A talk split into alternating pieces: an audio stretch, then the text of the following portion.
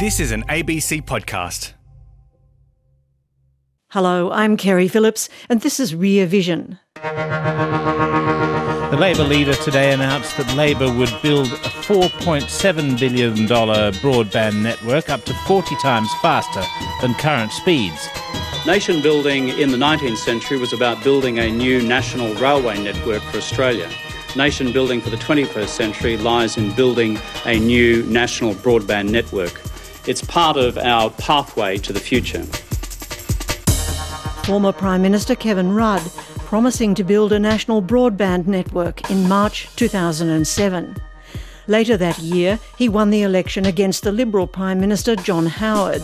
But as we'll hear in this rear vision, what could have been a piece of landmark infrastructure became a political hot potato, leaving us with an expensive, compromised system that's in need of an upgrade even before it's finished. This is the story of the NBN, never more significant than now as we all attempt to work and entertain ourselves within the confines of our homes. When the idea of a broadband network was floated, many of us were using ADSL, a system that effectively split our phone line in two, allowing internet and phone calls on the same line. Peter Marks is the former technology commentator on RN Breakfast. There was an early high speed network rollout in the 1990s. Optus and Telstra rolled out cable networks. Now, it was primarily for TV, but it was also capable of high speed internet. These two competing commercial networks strung cables below power lines pretty much in the same streets in well off suburbs in Sydney and Melbourne. But when the most lucrative areas were done, they both stopped. So the commercial approach had kind of failed at that point. The first government proposal for an NBN came in 2006 when then opposition leader Kim Beazley said that if elected, a Labor government would work with business to create a quote, super fast national broadband network. Now, at the time, internet was mostly provided by Telstra Copper, by Telstra and other ISPs, who had to deal with Telstra to get access. Putting aside those of us who were lucky enough to have the cable, the most common technology was ADSL over copper. that went up to about 24 kilobits per second. At the time, most of the people on the internet had ADSL. Stilgherrian is a journalist who covers technology.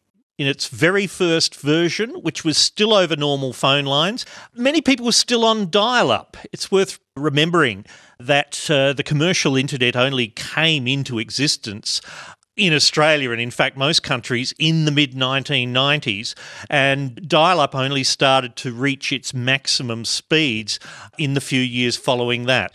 Communications ministers had been pushing the idea of improving the infrastructure for years successive ministers on both sides of politics had been in discussions with the telecommunications providers but nothing ever really seemed to come together Indeed, there's many people who would say that Australia has mismanaged its telecommunications policy since the 80s, when the internet first started coming through. Australia actually had the third fastest internet in the world after the United States and Finland. And through the 80s and 90s, as everyone else moved ahead, we dropped first out of the top 10, then out of the top 20, now out of the top 50. And as those discussions continued, the telcos themselves, and Telstra in particular, because they owned the copper network, well, they thought, well, if, if all this is going to be replaced or upgraded or something done with it, we won't bother doing major repairs because you know it, it's not going to last that long. So over the years, the copper network just slowly fell apart a lot of the copper network was ancient anyway. We've got to remember that the copper network was built over the course of a century or more. And even to this day, in many places, uh, places such as the inner west of Sydney, only a few kilometres from the CBD, some of that copper in the ground dates back to the 1920s.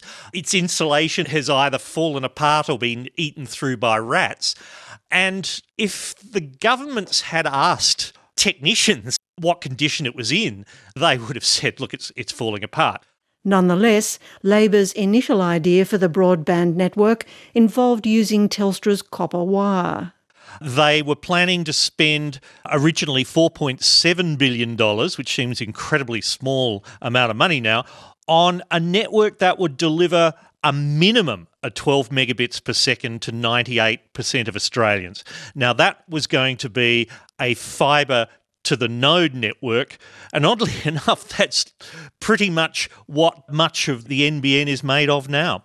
Although it's impossible to overlook the importance of speed, the main purpose of the Rudd government's proposed broadband network was something else. Seamus Byrne is a tech journalist and broadcaster. I think the biggest part of that original concept for the NBN was to try to equalise the playing field for Australians all around the country to be able to get a good internet experience. Because certainly at that time, there was a big difference between the cities and the country being able to get any kind of broadband connection. We definitely saw, sort of in regional areas, that that sort of older technology just couldn't do the job of reaching out past anything that was very very close to your local exchange so that was the key ambition was to equalize the playing field between the country and the city and give everybody a better internet experience once in office, the Rudd government set about inviting tenders. At that point, internet service providers other than Telstra were both competing with Telstra and paying Telstra to use its infrastructure. In addition, Telstra, which had been a public utility, was now Australia's biggest telecommunications company, having been largely sold off during the Howard years. It was a commercial business with obligations to shareholders. Probably the first really big milestone was when they put out the request for proposals to build the NBN. They were offering Telstra and other companies the chance to sort of step in and be given the contract to build out that network. But over the course of that first year, they actually didn't get any what they called compliant proposals. They really didn't see any company stepping forward to say that they could do it. And there was a big clash with the leadership of Telstra at that time. Sol Trujillo was the executive at the time, and a very big clash there with Telstra essentially refusing to put in a compliant proposal. I think there was a lot of that sense from the Telstra side of the equation that they were the incumbent company. Why should they have to then participate in this idea of being forced to build a new network. Because that first idea was based on copper technology, I think Telstra sort of really had a position that, well, they own the copper. And so that was that conflict of who really owns that national network. And, you know, for the Telstra executives, they were, well, it's ours because you've sold it and it belongs to us. And the government's position being, well, this is still very much a national utility and needs to be upgraded in, in appropriate ways for the future. So there was a really big clash there as to who was going to take control. And so when that announcement was made to say, well, we're going to build a whole optical network and completely sidestep what currently exists, that was a really big gauntlet thrown to say, well, Telstra, you might now be left in the dust if this is the path that we take. If we had always owned Telstra as a nation all the way through, then essentially Telstra would have become the NBN because it could have been mandated to, to build out a more future focused network.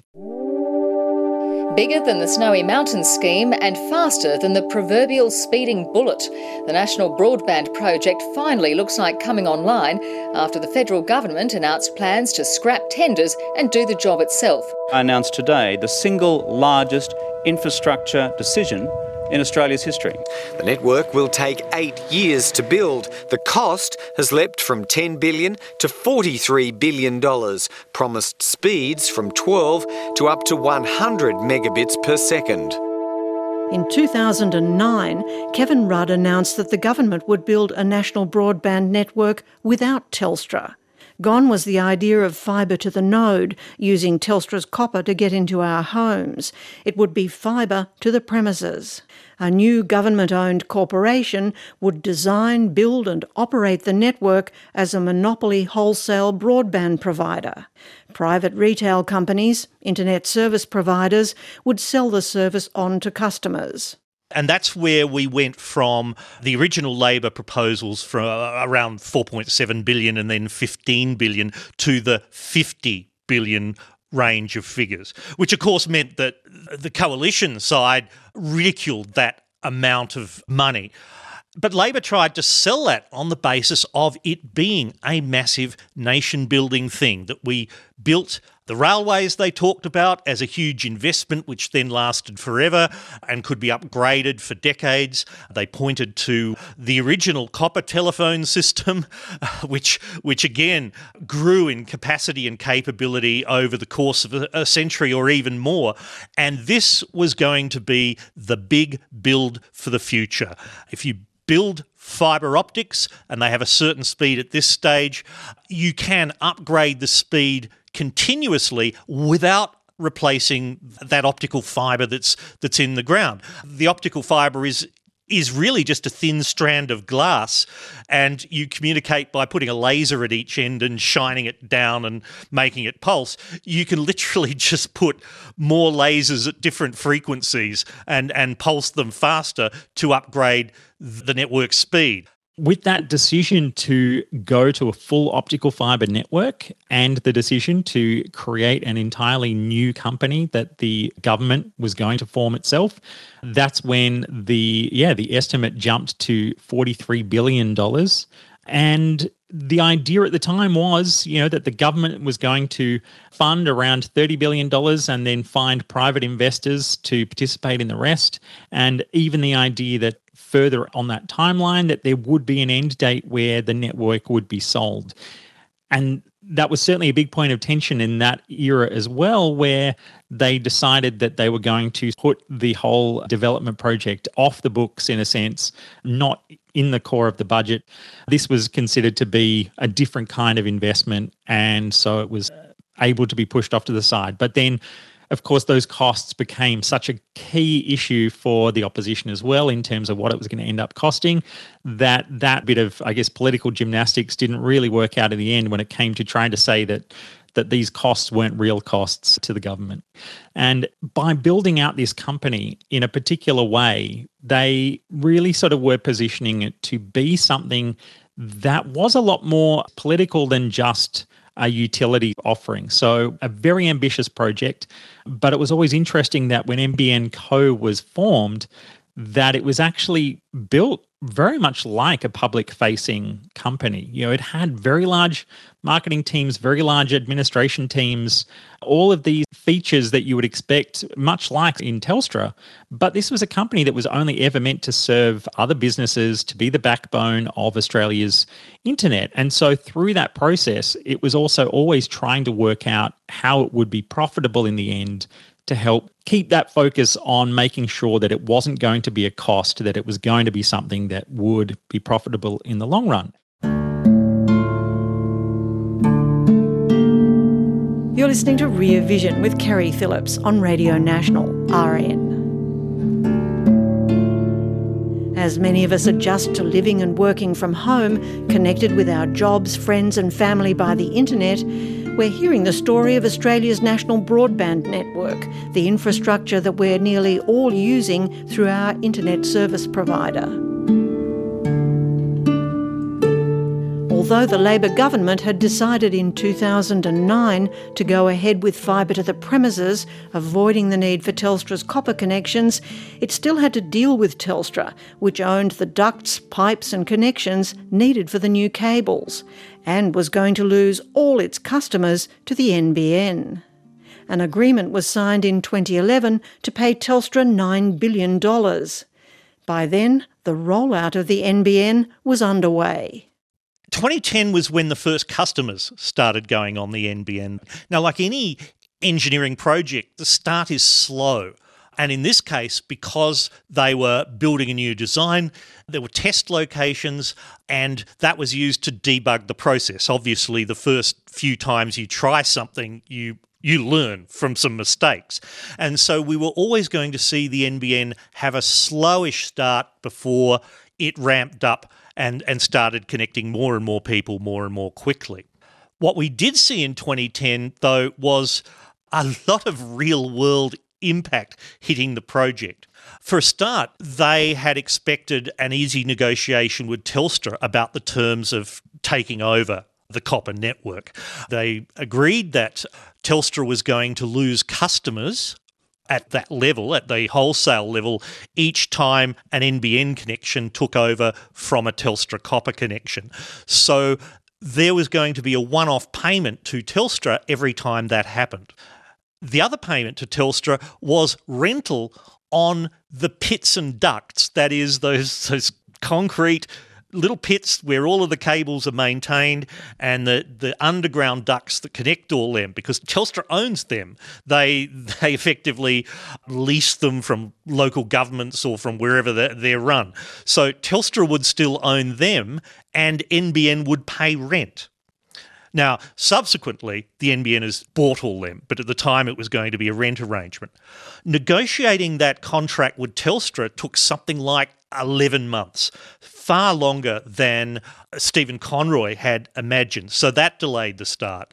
Then, once it started rolling out, they had to deal with all of the local governments around Australia who turned out to be as complicated to deal with as local governments generally are. They hadn't thought about that. They also hadn't thought about apartment buildings, blocks of flats, which uh, in the jargon are MDUs, multi dwelling units. They had assumed that they would just connect them up somehow. We'll work that out later. The problem is, strata companies are appallingly slow to make a decision. And many of them said, no, you can't change anything here. No, you can't dig trenches. And the rules for that and interacting with local government and planning and so on is something that took years to solve. So all those factors started pushing up the price, slowing down the project, and it became an enormously easy target for the coalition to complain about. We believe in a national broadband network and we will deliver a better national broadband network faster and more affordably than this government possibly can. Under the coalition, uh, by 2016, that's to say at the end uh, of the first term of an incoming coalition government, there will be minimum download speeds of 25 megabits uh, and up to uh, 100 Tony Abbott launching the Coalition's broadband policy during the election campaign of 2013. The Coalition won office and Abbott appointed Malcolm Turnbull his communications minister. In 2013, in the lead up to the election, the Liberal opposition announced that to save money, which is their main interest, they were going to roll it out faster and they were going to go with a multi technology mix, MTM. And rather than doing fibre to the premises, which really involved digging up the streets outside everyone's houses, they would have fibre to the node and then they would use either copper or the existing cable that was there in the street. So it was going to be a mixed technology. There was a press conference that year, quite a memorable press conference with Tony Abbott and Malcolm Turnbull. Turnbull was the Minister for Communications, and uh, it became clear to all that Mr. Abbott really didn't understand the technology and just saw it as something that really should be opposed as, as a non free market kind of enterprise. You can see Tony sort of talking about it all, and Turnbull's face, it looks like his soul is leaving his body. However, Turnbull was very positive. I think Malcolm Turnbull obviously does understand this. He's been involved in ISPs, and he said at the time, quote, our modern lives are absolutely unimaginable without access to broadband technology.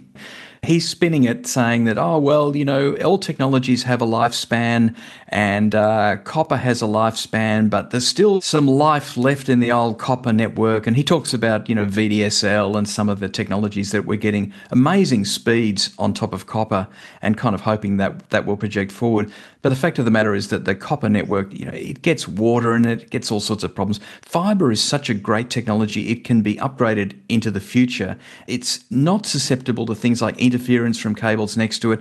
And you can even have fiber in the road filled with water, you know, with water in the pit, and it won't hurt it at all. So, you know, it's a great technology and it has such a long future in it. In the long term, it's cheaper to take the pain earlier and just do it in one go. But that isn't what happened. After that 2013 election victory, uh, very, very quickly, that original plan for the NBN slowed down. I remember even reporting at the time on places like Mudgee out in the country where they had the trucks driving around town getting ready to roll out the fiber network and then those trucks just disappeared overnight and a lot of the planning that had been done you know in in different towns expecting and hoping that this was the network they were going to get that changed very quickly and of course that act of redesigning also meant that there was a big slowdown again because the plan that was in place and the plan that was being rolled out at that time had to be shut down and then a new design had to be put into place to renegotiate how it was all being put together. And that included negotiating with Telstra in particular to then get the use of the copper cables that at that time were being bypassed. Much of the fibre was now going to end in nodes, boxes on the street, and the rest of the connection to people's homes would be made along Telstra's copper wire. In June of 2013, Telstra CEO David Thodey famously assured journalists that the copper network could last another hundred years that's then Telstra sort of, I guess, in, in a lot of respects, realized at that point, well, they really need us if they want to do this version of the technology, because at that point, a deal had been struck to use the pits to use the holes in the ground. But then this meant renegotiating to actually get access to the the copper cables themselves. And actually through sort of that time and a big part of the slowdown at that point really tied into the fact that a lot of those cables were progressively found to not really be up to scratch. That a lot of those old copper cables really did need to be upgraded and updated in order to deliver higher speed fiber to the node systems. So once again, I guess that idea of we're going to do a new design and we're going to do something because it will be faster had its own set of roadblocks in that process of coming up with a whole new system once again. The Abbott government renegotiated the deal with Telstra, and ultimately $11 billion was paid by Australian taxpayers to Telstra and its shareholders. A really important part of that sort of negotiation with Telstra, as well as the original one, was that a lot of the other internet service providers in the country were rightly worried that what all this money was going to do that's been given to Telstra was they referred to it as a war chest, that this was going to give Telstra lots of money to win the marketing war when it came to selling people NBN access. So a lot of rules were tried to you know, be put into place to somehow limit exactly what Telstra could use those funds for. But you know, it's a very hard thing to say that what they can, you know, they can use the money over there, but they're not allowed to use it over there. In the end, you know, as a company, they were still going to be running their own marketing campaigns to to win people over when it came time to switch the NBN. Now, what we've ended up with is something that a lot of people find a bit mysterious in terms of the way it works. There is an NBN, but you don't actually deal directly with the NBN to mm. get access to their network. You deal with a service provider. Yeah, look, this is absolutely the most complex part of what we've ended up with. That the NBN is a company that puts advertisements on television. It shows us this face of the new internet that we can all enjoy, but it is a pure utility that is only there to service other internet service providers. And that has really created this confusion for people because if something breaks, you're not sure if it broke because maybe it's your router in your house, maybe it's your internet service provider, maybe it's the NBN, but you're only allowed to call your internet service provider, and then they are the ones who call the NBN. More than 6.2 million homes now have access to the national broadband network, but many who've signed up have been left wondering if it's worth it. They've been saddled with high costs and lower speeds than they expected. Darren Hames' internet cut out as soon as his connection to the NBN was activated. Over a six week period, he had eight technicians come to his home who installed two new NBN boxes, six Telstra modems, two street connections, and a bunch of other cables inside and outside the home. The problem was only resolved when the Ombudsman arranged for Mr. Hames to switch back to his old cable service. Since then, our service has been normal. The rollout of the troubled national broadband network is expected to be completed this year at a cost of $51 billion. What have we got for our money? It definitely hasn't lived up to that original promise of the equity of access for everybody around the country. Particularly with the fibre to the node technology, there really are sort of issues where within the same suburb, two different people can have very different experiences because of the length of the cable from their nearest box to where their house is on the street. And then we do have some people who have the wonderful optical cable systems. If there are new housing estates built, they are built with full fiber optics.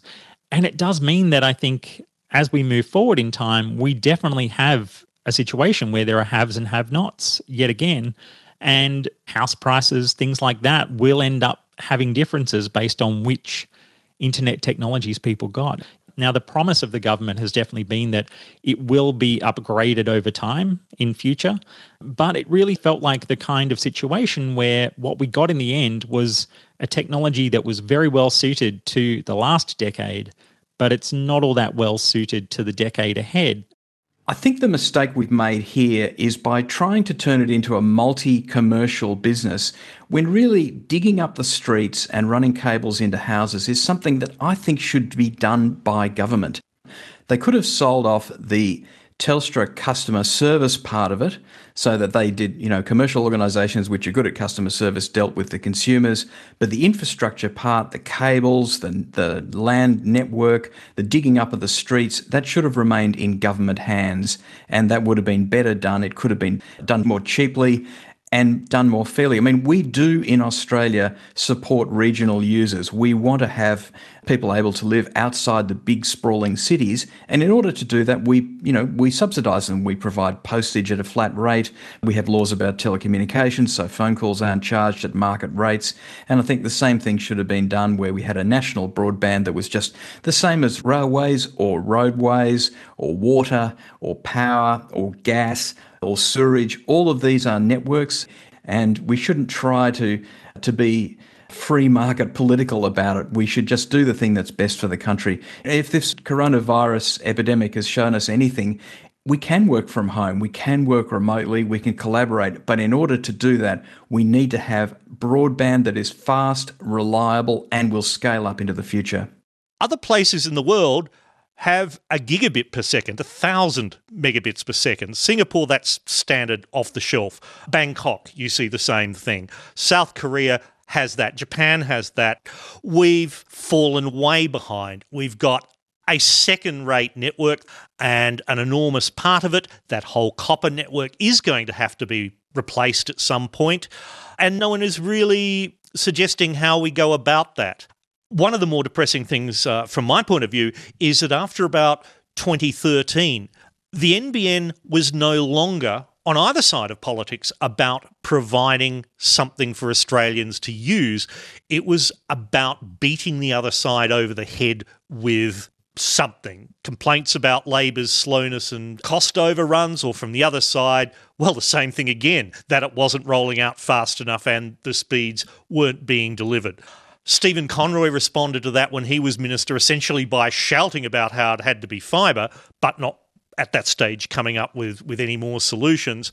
And when Minister Malcolm Turnbull was challenged about delays and speed problems and reliability problems under his watch, it was all, well, Labor could never deliver this. And you never really quite heard what the coalition was going to do to fix the problems. So not only have we got a substandard network, we've got a long running political argument with no sign of a fix anytime soon.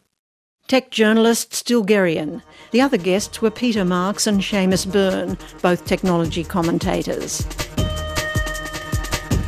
Isabella Tropiano is the sound engineer for this Rear Vision. Thanks for listening. Bye from Kerry Phillips.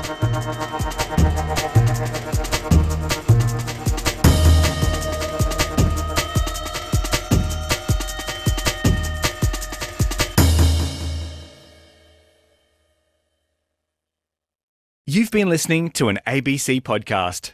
Discover more great ABC podcasts, live radio, and exclusives on the ABC Listen app.